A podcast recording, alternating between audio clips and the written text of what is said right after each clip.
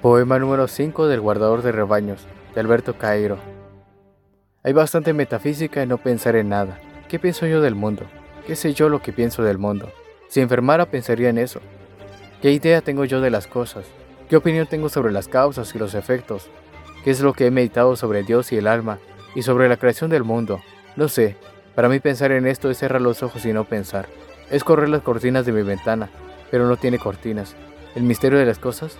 ¿Qué sé yo lo que es el misterio? El único misterio es que haya alguien que piense en el misterio.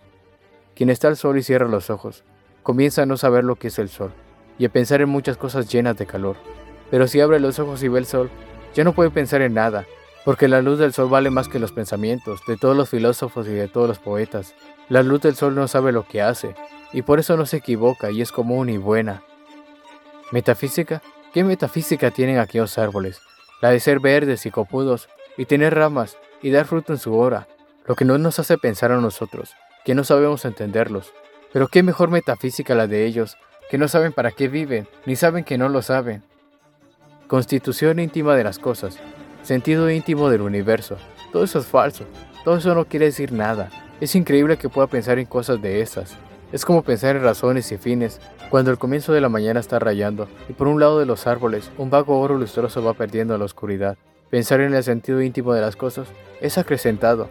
Es como pensar en la salud o llevar un vaso de agua a las fuentes. El único sentido íntimo de las cosas es que ellas no tienen sentido íntimo ninguno. No creo en Dios porque nunca lo vi. Si Él quisiera que yo creyera en Él, sin duda vendría a hablar conmigo.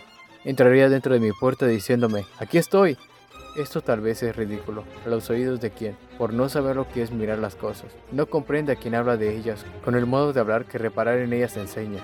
Pero si Dios es los árboles y las flores y los montes y la luna y el sol, entonces creo en Él, entonces creo en Él a toda hora, y toda mi vida es una oración y una misa, y una comunión por los ojos y por los oídos. Pero si Dios es los árboles y las flores y los montes y la luna y el sol, ¿para qué le llamo Dios? Le llamo flores y árboles y montes y luna y sol, porque Él se me hizo para que yo lo vea, sol y luna y flores y árboles y montes. Si Él se me aparece como árboles y montes y luna y sol y flores, es que Él quiere que yo le conozca como árboles y montes y flores y luna y sol. Y por eso lo obedezco. ¿Qué más sé yo de Dios que Dios de sí mismo? Le obedezco viviendo espontáneamente, como quien abre los ojos y ve, y le llamo luna y sol y flores y árboles y montes, y lo amo sin pensar en Él, y lo pienso viendo y oyendo, y ando con Él a toda hora.